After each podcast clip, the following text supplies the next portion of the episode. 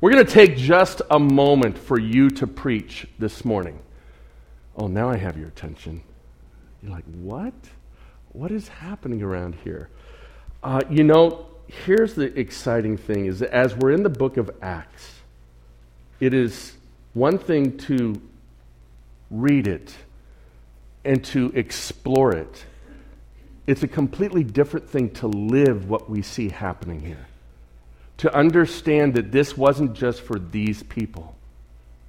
That how God formed his church in that early uh, second century, that, that there was, or, or first century, there was such a dynamic. It was so new. It was so fresh. And yet, there are aspects of what we'll look at today that should truly be part of who we are. And as I've been, uh, I've had the luxury this week to know where we're going. You haven't. But the sermon title today is Boldness. So I'm going to encourage us to continue to be bold. You see, we're coming off a part of the story where there was an individual who was lame. And I won't necessarily get to this passage. We're going to do another miracle today, and we're going to cover uh, the entire chapter 4 in about 35 minutes of preaching. Um, what that means is I will not be saying every verse. So I encourage you to go back and look. So, what I'm going to do right now is I'm going to share with you uh, where we've been. Peter and John are walking into the temple through the beautiful gate, and there's a lame man who had been laid there year after year after year. And he asked for alms. He asked for the wrong thing, but it's what he needed to survive. And Peter engages this, this poor soul, and he says, Look at me. He says, In the name of Jesus Christ, rise and walk. And the scripture says immediately, immediately, his ankles, his legs were strengthened.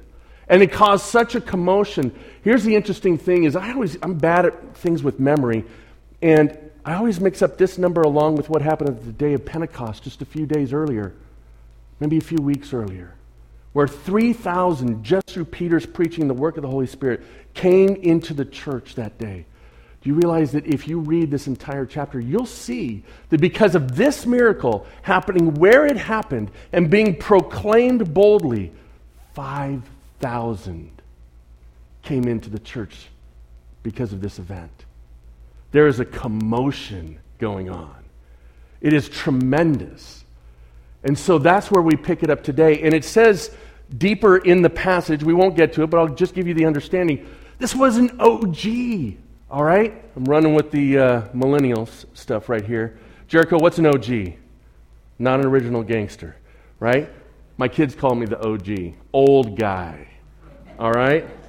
This was the OG. The scripture says he was 40 years old. Back then, that was old, right? If you were 40, you're like elder material. You sat at the gate, you know, uh, people brought you food. That's not happening today. Anyway. He was 40 years old and he's standing there, and Peter is preaching again. And he gets thrown in jail along with John. Why? Because the power of God is a bold and dangerous thing. And what you'll walk away with today is seeing how the power of God working through this group of believers created an argument, an evidence, a testimony that could not be refuted. And it changed thousands of lives. Many of us don't share what we know. We, we, we are intimidated to testify about Christ. Why? Because we feel like we're not the expert. Do you feel like you're not the expert on all things biblical? I shouldn't be raising my hand. I'm your pastor. I should be an expert, right? But I understand how, how you feel on that. Can I just let you know something I shared with someone earlier this week in studying this? It's not so much your argument and how eloquent of speech you are that will see people walk from darkness into light. It is the power and the evidence of the work of God in a changed life. That's bold. Listen to this verse 14. They're all standing around in the Sanhedrin, and the religious leaders do not like what Peter and John are saying. Probably because they're blaming these guys. Doesn't work so well that way. But here's the one problem they want to put them down, they want to argue against them, they want to shut them down. The message of the gospel is going to turn over everything. And what happens? And more than ever, believers were added to the Lord, multitudes of both men and women. This is what's happening. And if you look at verse 21, which we'll look at in a little bit, it says, And when they heard this, they entered the temple at, I'm sorry, I'm in verse, I'm in chapter 5. No wonder that's not making any sense. Let me go to 14 over here. Wow, that was really impressive. That was great. See how I ran with that? when it's not what I was looking for. There you go, a little trade secret there. Let's get in chapter 4 where we're supposed to be. But seeing the man who was healed standing beside them, they had nothing to say in opposition. You see, the power of the gospel is not just done in words, not just done in words, it's done in deed. And that's who the Holy Spirit is, that's who Jesus is. It would have been one thing for Jesus to say, Hey, I'm going to go to the cross. Hey, I'm going to offer you salvation. But if he didn't see the power of the resurrection, his words are what? His words are worthless. Many things have happened this week, and many things have happened in your lives. This is a time for you to give testimony. Now, some of you are sitting here saying, Wait a minute. Uh, I didn't raise from the dead, so that's not going to happen. I don't think. Thank you. Thank you. I, that was a miracle. Someone laughed at something I said. Um, we believe in open laughter here. This is fantastic. Yeah, so I get it. We maybe haven't experienced our own personal resurrection. Um, but you know, there are irrefutable things that God has done in your life or other people's lives. And there are things that happened even this week that we saw God's sovereign hand active and bold. So let's give testimony now. And you got three minutes, or I'm keeping here you here till 12:30. Veiled threats if you're new here. Veiled threats. Testify, be bold. What is it that God has done that you see around you that puts you in this same position where because of some God's work through someone's life, it changed people's opinion of God, changed people's opinion of life.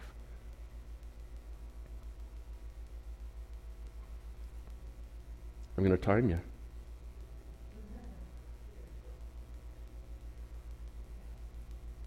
Yes, Luke.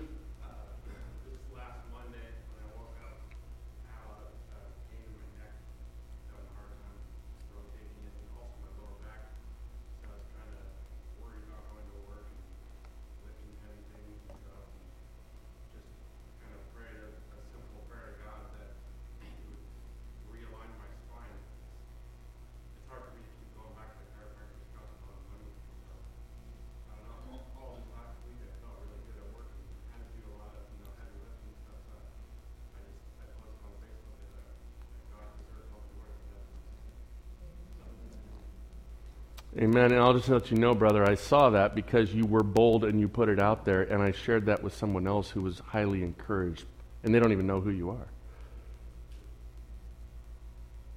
Others.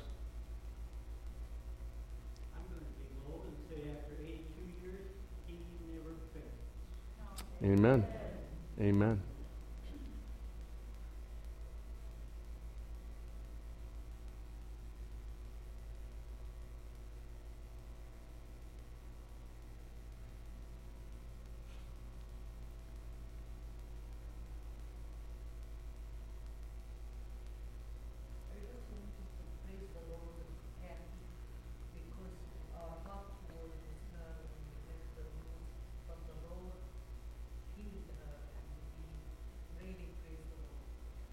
Yes, absolutely. If you're not aware, um, one of our, our precious uh, souls here at Concord Bible Church, Kathy Isham, this week suffered a stroke. Um, and Jim found her in the bathroom. And because of the timing of all that, was able to get her to the hospital at John Muir. They were able to diagnose they were able to get her over to the other John Muir, who are experts, some of the top in the nations in dealing with strokes. And several hours later, when she came out of anesthesia, she was testing at 100%. 100%. Can I just tell you that you may not see um, the lame walk again in certain ways, but remember what I read here, and we're not going to be able to get too far into it. But the believers praised God through prayer. They're doing exactly what we're doing now. We're doing exactly what they did in chapter 4. Why? Because they saw incredible things happen in God's, what they say? Sovereign hand. In God's sovereign hand. In God's sovereign hand, had Jim not been retired within the past two months, some of you know that in order to recover from stroke, you're talking hours, maybe even minutes. If Jim had not found her in the time that he found her, we'd be talking maybe some, some different things. We, we've almost taken out a complete wing of the ICU at John Muir this past week with things at Concord Bible, and yet the Lord is, is helping, the Lord is providing. One more, time for one more. Anybody?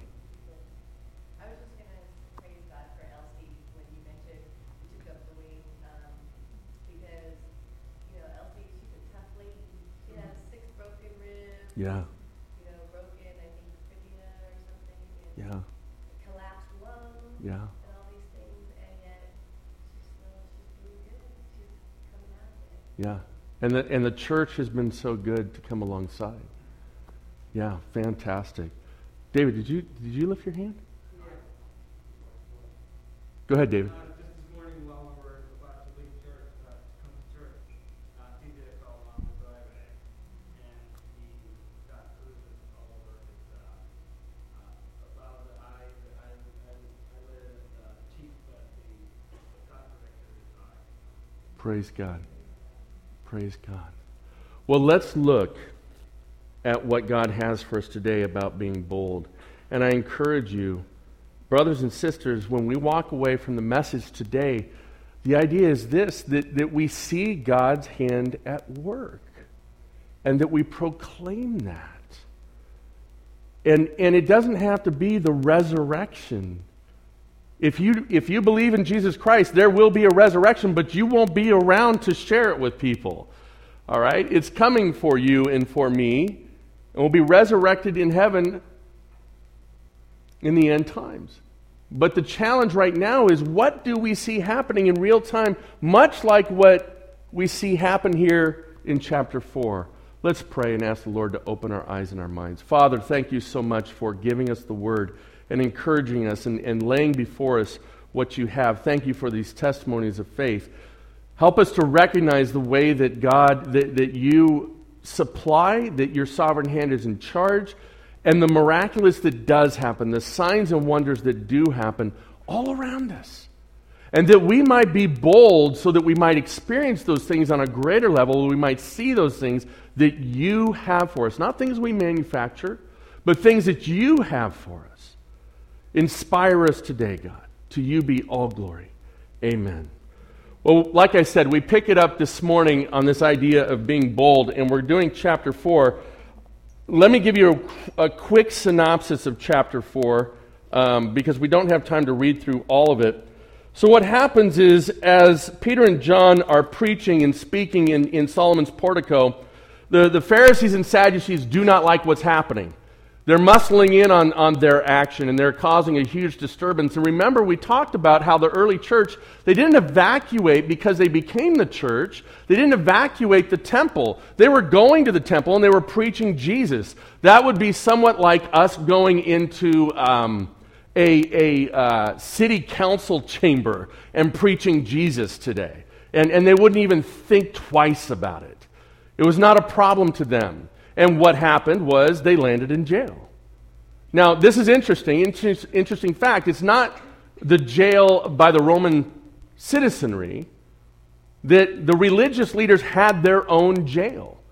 And so they contained them. The, the, the house of the high priest, uh, Annas, and, and, and so on and so forth. they had Peter and John arrested. But because of the popularity and because of the power of this transformed life, they couldn't get away with it. This is happening all around the world today, brothers and sisters. We have Christian believers that are being arrested for their faith on an unprecedented level. Persecution for the name of Christ is higher than it ever was, going all the way back to the time that we're reading about and during the first century. The persecution is happening, and it's coming here. And the church needs to be prepared to suffer like our brothers and sisters are suffering around the world. In order to do that, we need to be bold. Amen? We need to be bold. We need not to be weak kneed. We need not to be those that are just all about talk. What a privilege to be given the opportunity to suffer for Jesus Christ so that the kingdom may be increased. Amen? Yeah, that, that brought out a slight amen. I get it. I get it. We don't know suffering yet. But maybe a little suffering is what we need to know, that we would know better the power of God. Amen? That's a better one. Let's break this down this morning. They started by speaking boldly. So when you look at chapter 4, uh, Peter and John are speaking boldly. They get arrested, they come back, they're released, and then the saints gather together for prayer. And they pray and they acknowledge that God is with them. They acknowledge Christ. And then they're also acknowledging the work of God or work of Christ and the power of the Holy Spirit to raise up this lame man. Now, there's lots of controversy. People are being thrown in prison, people are being released. The whole demographic is being turned over. The church is blossoming. And the church is blossoming because of obedience. The church is blossoming because of the resurrection. The church is blossoming because of the Holy Spirit. All things we have all things that are available to us. Now, when I say the church, you're in the church today, aren't you? Isn't this a beautiful church? This is so great. Yes, this church is beautiful. The church is not this building, right? The church is not this building. The church is you. When we say the church, we are talking about those who have placed their faith in Jesus Christ. If that's the case, you are the church. That's what we mean. So, as we speak about boldness today, as you hear what happens in these pages as the story unfolds, I encourage you apply it on a personal level. Apply it on a personal level. So, speaking boldly, let me read verse 13. Go there with me, if you will. It says this Now, when they saw the boldness of Peter and John and perceived that they were uneducated, common men, they were astonished and they recognized that they had been with Jesus. For those of us that struggle with this idea that I don't know what to say, Peter and John used to struggle. But you see, they left all that behind. They left self behind and they started speaking boldly because they knew Jesus. They knew Jesus. And what does it say about the testimony of these individuals? Is that they were uneducated men. They, they, they, were individuals that, what right do you have to speak? By what power? Where's your credentials? Have you ever faced that one? Where's your credentials to share Jesus Christ? It's right here. It's right here. It's the changed life. It's the changed life. Don't feel like you've got to have all the answers. Make sure you've got the right ones that you use, but you don't have to have all the answers. Speak to what Christ has done in your life and do your due diligence to know Jesus so that you can introduce him to others, right? But it says, and now when they saw the boldness of Peter and John, they perceived that they were uneducated, common men. Have you ever felt badly because you just blew a speech at school or a presentation, you just walk away and you're thinking, oh, wow, that was, I'm never doing that again. That's kind of how I feel right now, but no, I don't. Speaks boldly, specifically naming Jesus, acting in obedience, not worried about offense. This is what it means to speak boldly. This is what Peter and John did. This is who we need to be, brothers and sisters. Do you believe in the power of the resurrection? Do you believe in the power of the Holy Spirit? We sang those things, and you know what? It just sounds great coming off Carly's lips, right? We believe. You know, belief shows itself. It shows itself by what we say and how we act and what we do. And here's the great thing if we blacked out the curtains, we turned off all the lights, and I held up just one little LED, you could probably notice it pretty well, couldn't you? That's our society, brothers and sisters, that in a vacuum, a whisper can roar. There's a great vacuum that's happening all around us. And a life dedicated to Christ and living by the power of the Holy Spirit is a whisper that becomes a roar. There is no other name under heaven. This is where we find this verse. Peter and John say this to the officials, and they say, By what authority do you do all this? And they say, There is no other name. You love those coexist stickers? Listen, I'll just, I'll just help you out here a little bit. You may be saying, well, Pastor, why would you do that? That's so mean. Um, if you go and you speak to an imam, most imams, by the way, I don't really recommend that, but if you were to uh, speak to a leader of a mosque or a madrasa, they would tell you, uh, no, we don't coexist. If you were to speak to a rabbi, most Orthodox rabbis would tell you, no, we don't preach Christianity here, and we don't preach Islam here. And on and on it goes. I think every single symbol that's on that bumper sticker, if you interview the people that were there, it's individuals that say, we just want to have this copacetic peace. But see, they undersell it. You'll never have peace without the one name under heaven whereby men must be saved. Amen?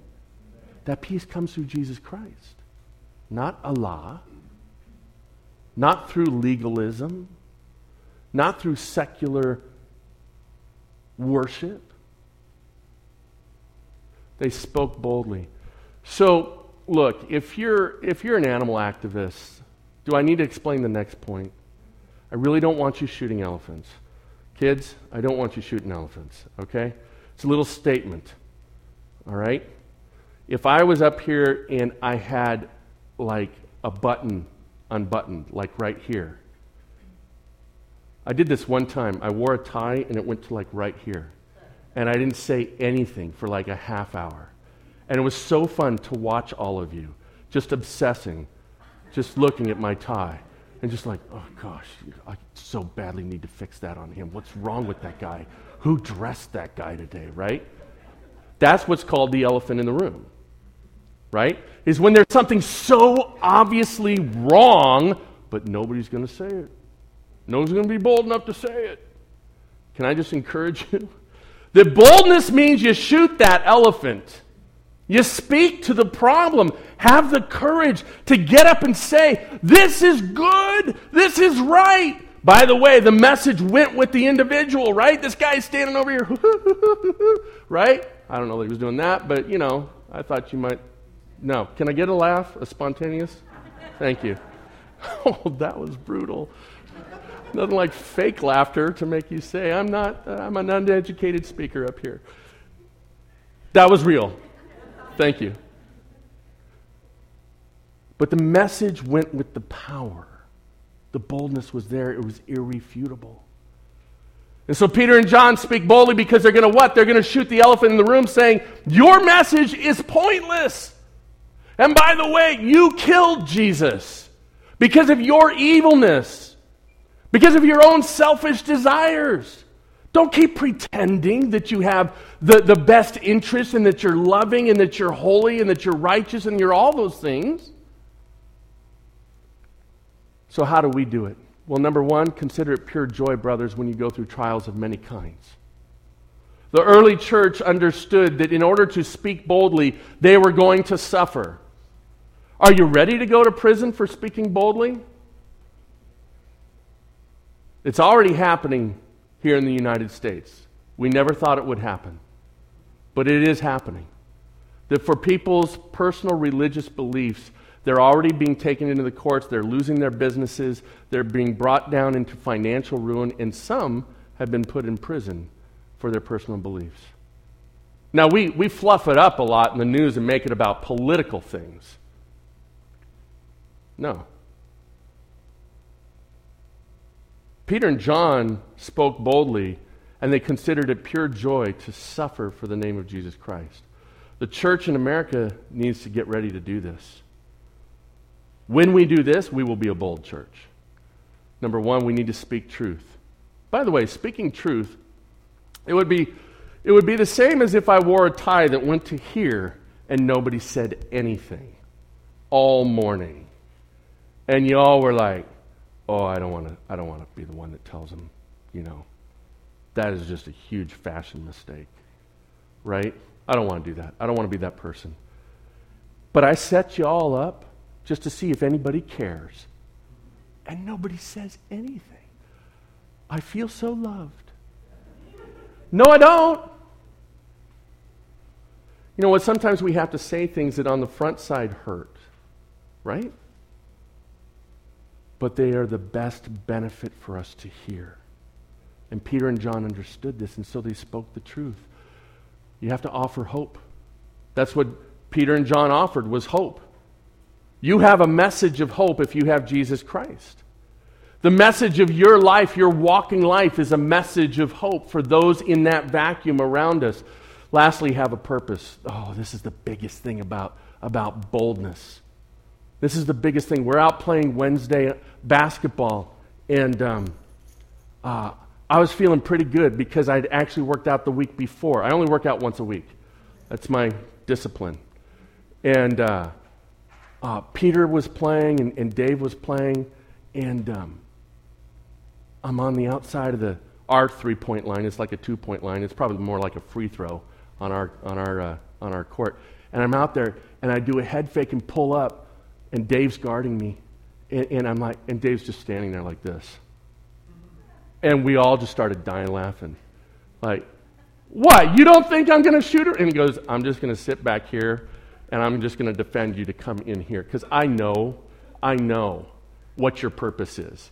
And your purpose is to get me to come out and then drive around me where you can score. But I'm smarter than that. But I know your purpose. Do people know your purpose?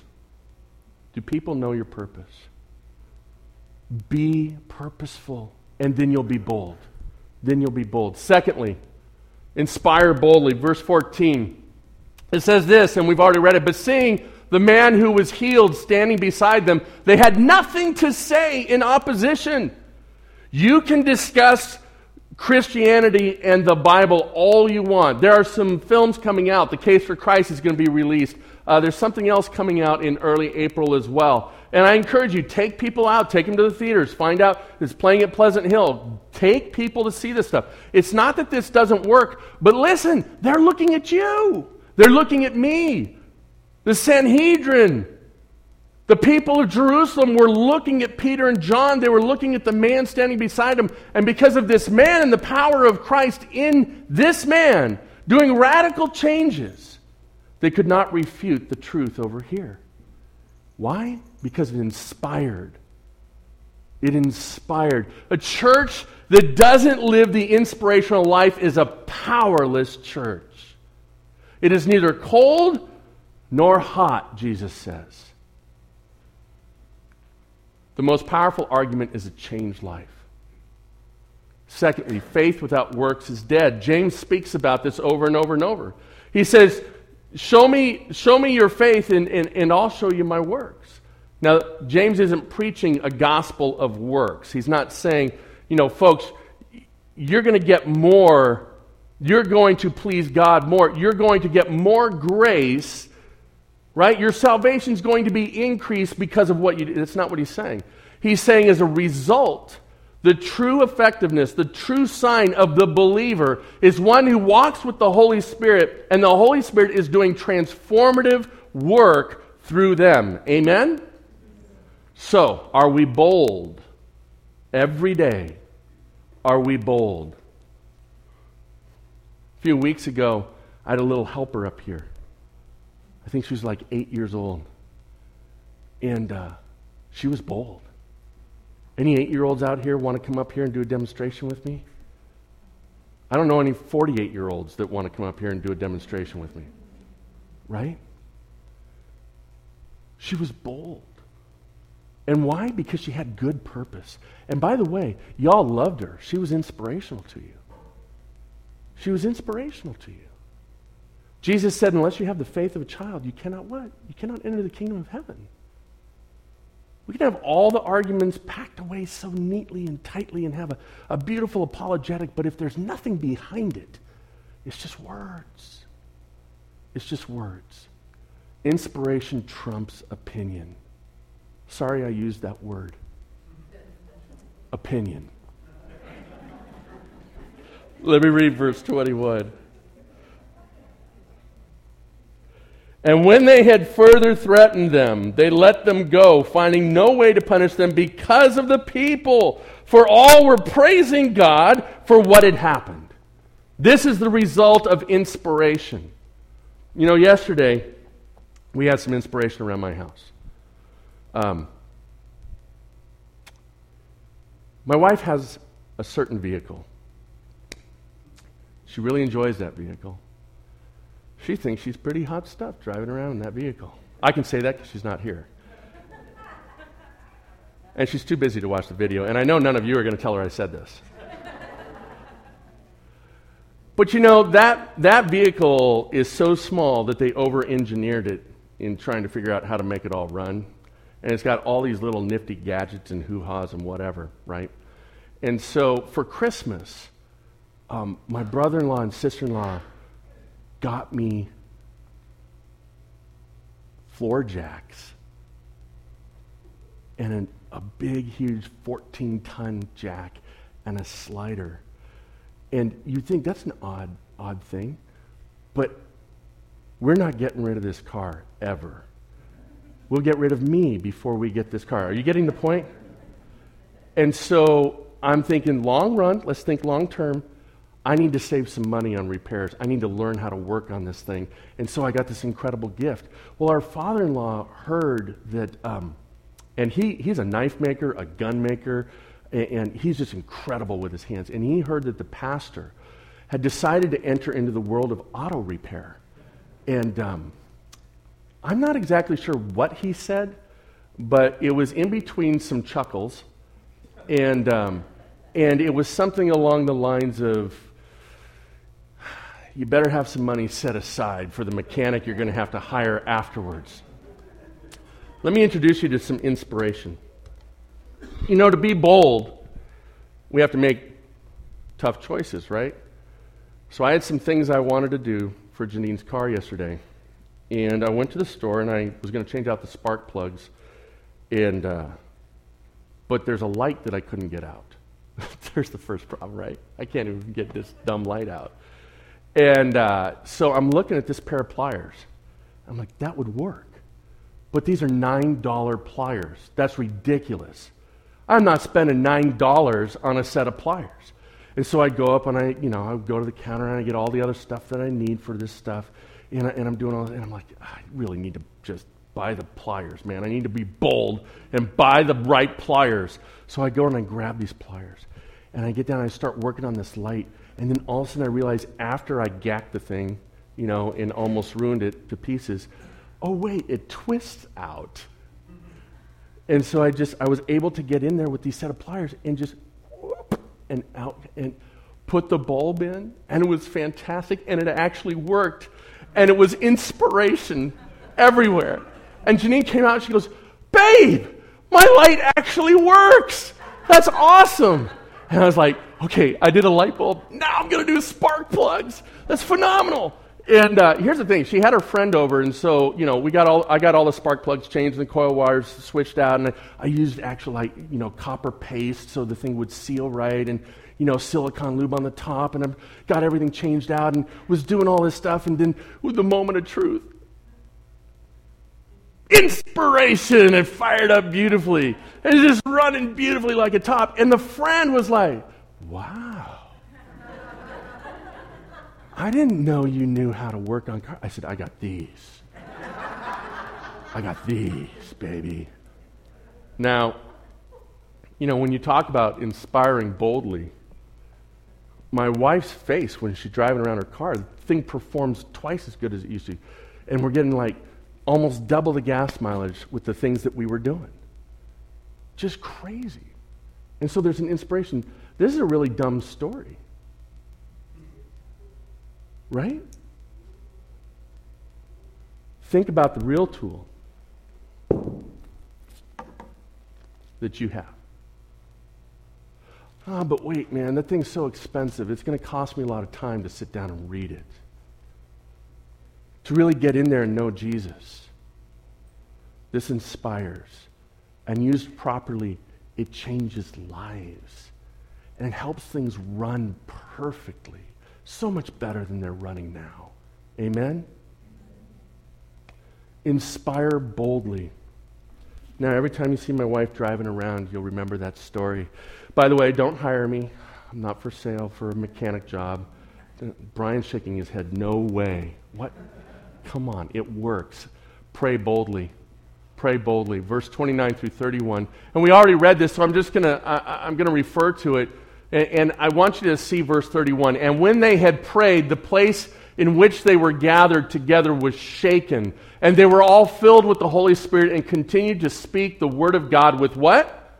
With boldness. You see, when we're praying, when we're going to the Lord and we're acknowledging Him, by the way, when you go back to this prayer, and as you're looking, you see some requests, but much of what you see is just praise. That needs to be part of our prayer life because that leads us to boldness. What are your prayers consisting of? I think within the second month I was here, I did a, a sermon on prayer and I called it Aunt Betty's Lemons. And, and people saw that at first, and just like your faces, they were like, what? Where, why'd we hire this guy? What's going on? You see, most prayers that happen, even at prayer meetings, are for Aunt Betty's thyroid condition. And my car broke down. Now, listen, I want Aunt Betty's thyroid to be working too, as much as the next guy. But when was the last time you really prayed something that required God to show up? You want to be inspired. Start praying boldly, like these guys did. You're going to hear a story coming up in the next few weeks where Peter and John are again, or Peter, Peter's again incarcerated.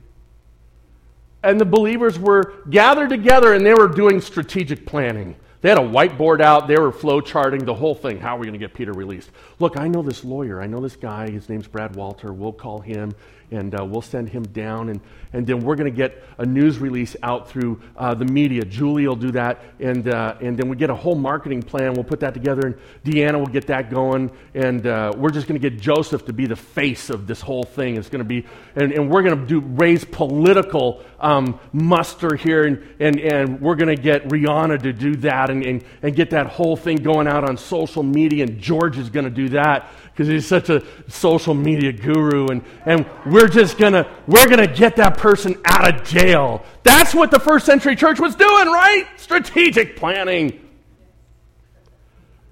They sat down and they did one thing they prayed. And they prayed boldly. Now, they may have been doing some other things. I, I don't know. But what we have, they prayed. It's such a beautiful story because I can see us doing the same thing. The door opens, there's nobody opening the door, and Peter's like, uh? by the way, this is like if, if you don't know what legally you're supposed to do and you're bound before God and all this, the door opens, and maybe you're thinking, well, integrity speaking wise, I should stay in my cell. Peter didn't stay in a cell. The door opened and he walked out. Just understand that. God moves sometimes, right? And so Peter walks to the house where they were gathered and he knocks on the door. They're praying for his release. He knocks on the door, the little slider, and it's this girl named Rhoda, right? And she's like, uh, just hang on. And shuts the door and runs back. And she tells everybody who's praying for Peter's release, hey, you'll never believe who's at the door. And they say, shut up, get out of here, kid. You don't know what you're talking about. Is that not us? They're praying boldly. That's probably doing a little bit better than us.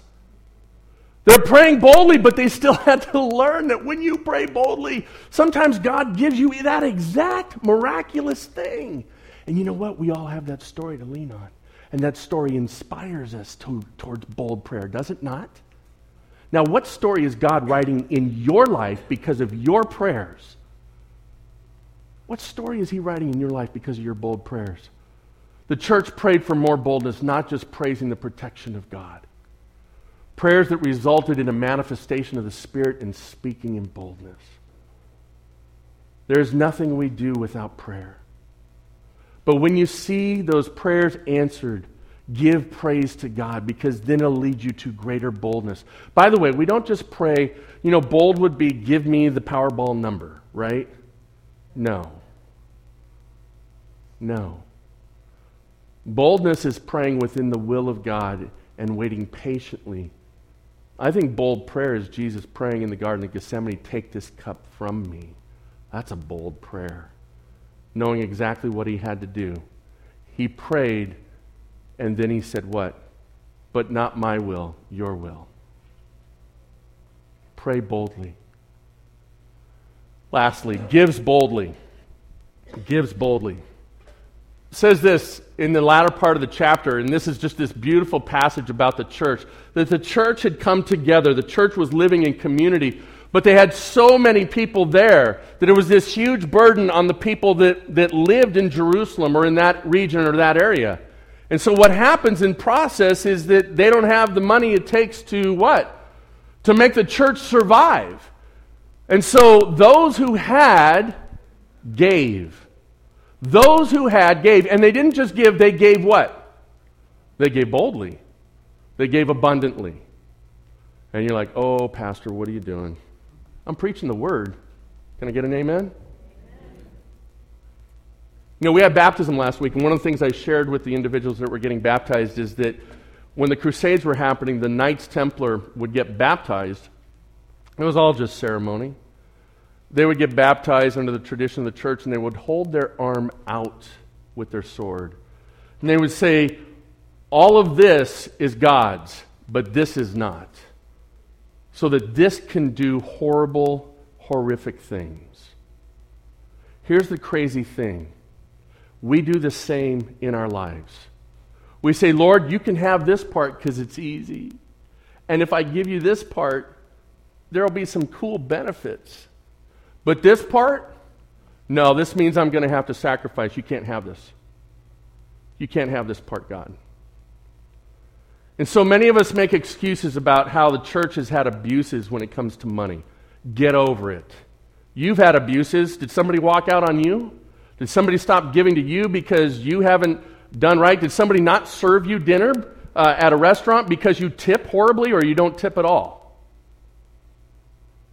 Let's just stop with the excuses, folks, because that's, that's not boldness.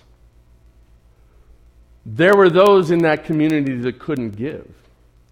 So, what happened? In order to provide for the needs, individuals like Barnabas, right? Some people call him Cyprus Joe. People like Barnabas and, and others went and sold what they had, they gave it up in order to provide for the church and for the body. We have an interesting conversation this week in life groups about the dynamic between socialism and capitalism. Go to life group, have a fun conversation, and then see how spirituality in this passage fits within those dynamics and what shapes your approach to economics. But today we're looking at this idea that the church gave boldly, and the kingdom was changed because of it. It's my privilege as your pastor because there are individuals here that give boldly. By the way, let me, let me just say this. Also in life groups, you're going to see reference 2 Corinthians chapter 9. And this is how the early church gave. They gave sacrificially. I don't teach tithe giving here. Uh oh, now I'm, now I'm really fired because that was tied, in my opinion, that was tied very much to the Old Testament and to a sense of legalism. I teach what I see out of the New Testament, which is not an evacuation. It's not permission to stop giving because we're no longer under legalism. It is this idea that the Holy Spirit leads you when to give, and the Holy Spirit leads you what to give. That's what I see under grace. In 2 Corinthians 9, Paul speaks to a church just like this one who is trying to reach out and take care of another church. And he said, Look, when I come, make sure that this is ready so that my people coming aren't embarrassed and they don't have to ask awkward questions. But make sure that you are not coercing anybody towards giving money. Because God is not pleased with that. God loves the cheerful giver. That's what giving is all about. May I just encourage you, you'll never know cheerful giving unless you're bold about it and intentional about it. There are no particulars about, hey, this is what I have to do, that is what I have to do. But let me also help you understand why give to this local body? Because it changes lives for the kingdom of Christ. The awkward, obvious thing, you support me. All right? Well, I just did what I told you to do in the sermon. I told you to shoot the elephant. All right? So if I'm going to encourage you to be bold about giving like the first church was, I have to let you know a big part of that goes to support my family. And our family is dedicated, our entire family is dedicated to serving God and serving you in this church. Now, secondly, we support missionaries around the world, some of which, like indigenous ministries, they are, your money goes towards supporting pastors from Mosul, Iraq, that are there now. You have helped pay for clothes and for heating for refugees in Tikrit and in Mosul, and some from Syria that are living on the, on the Jordan plain.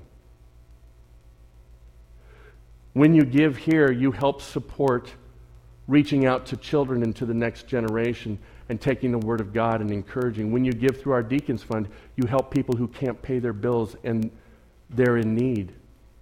When you give here, you are helping individuals understand the Word of God because we have to pay for electricity. And, and some of you are like, did we stop paying the air conditioning bill as you're fanning yourselves? Folks, giving should not be the scary thing that we hold outside of our spiritual life. Be inspired by this message of the early church. Be bold in your giving. But the pattern for that, the pattern for that is to prayerfully seek what God has for you to give. That's the pattern. We're making some choices coming up as a church. And the question for us is this do we want to be a bold church? That's going to look a lot different than how we've done some things in the past. When it comes to this position that we're hiring right now, the search committee has found a candidate that's far more qualified than what we need. Will be an absolute home run for student ministries, for college, for middle school. But what they have to offer goes way beyond. Now, the question is do you go buy a position player or do you buy the best athlete on the board? It's a completely different approach. One is a safe, conservative approach. The other is a bold step to say, this is where we want to go, or this is where we believe God's asking us to go. We're going to have to make bold decisions as a church. Come, come April 9th to the congregational meeting and hear the vision. Hear the vision. But we're going to have to make some bold steps. Give out of inspiration when you give to your family, when you give to others, do so boldly. Maybe I could stop getting a $5 coffee once in a while. And I could go out and provide a $5 meal or a $10 meal or a $20 meal. Maybe I could take a whole family that hasn't had a good, good meal together as a family for a long time. And I could do that just by sacrificing and being bold with my giving. There's so many things that we could do with this that was a hallmark of the early church. This morning, as I close, I encourage you. The church was un- unified through the Spirit and work and obedience of their leadership. This is why, when the, when the leaders of the church said, Look, folks, we have a need, the church activated, and they activated boldly.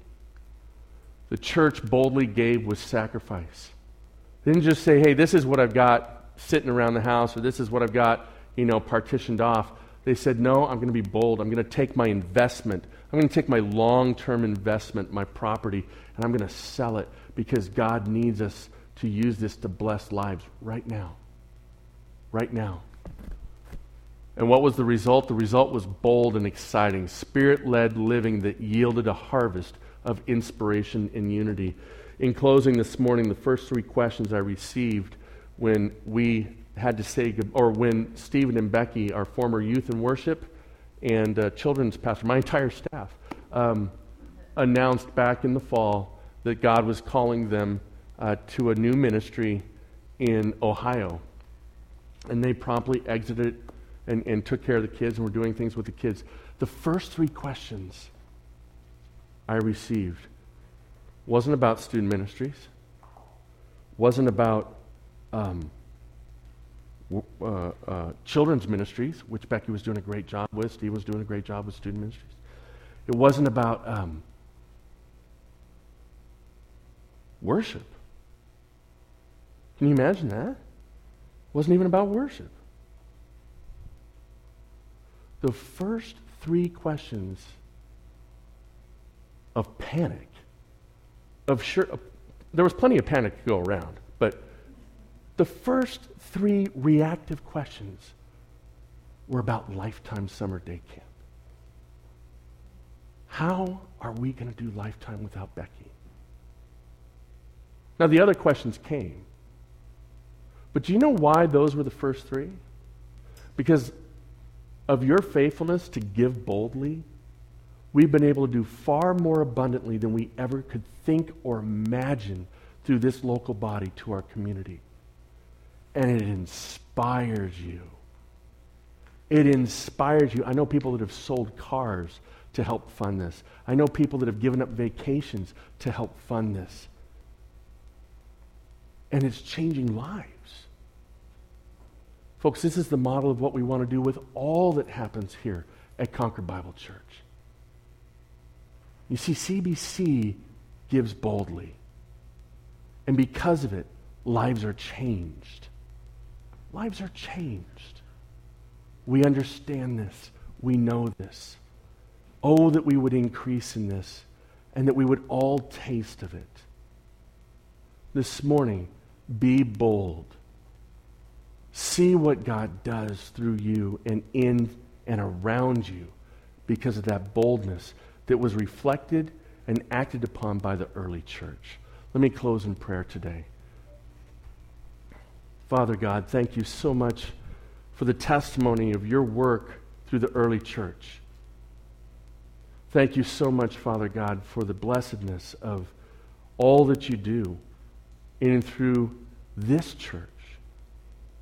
But Father, teach me, teach our leadership, teach the congregation, the body here at CBC, how much more we can be bold for you in living day by day, moment by moment. By remembering who you are, by remembering what it is that you've done, what you've set into motion, what you have promised, and how faithful you are, and to live within that scope. That we purposefully live boldly for you. Father, thank you for just even the reflection of that today. That this service could not have happened without there being a sense of boldness and dedication to the body. To you be all glory, Father. In the name of the Father, and the Son, and the Holy Spirit. Amen.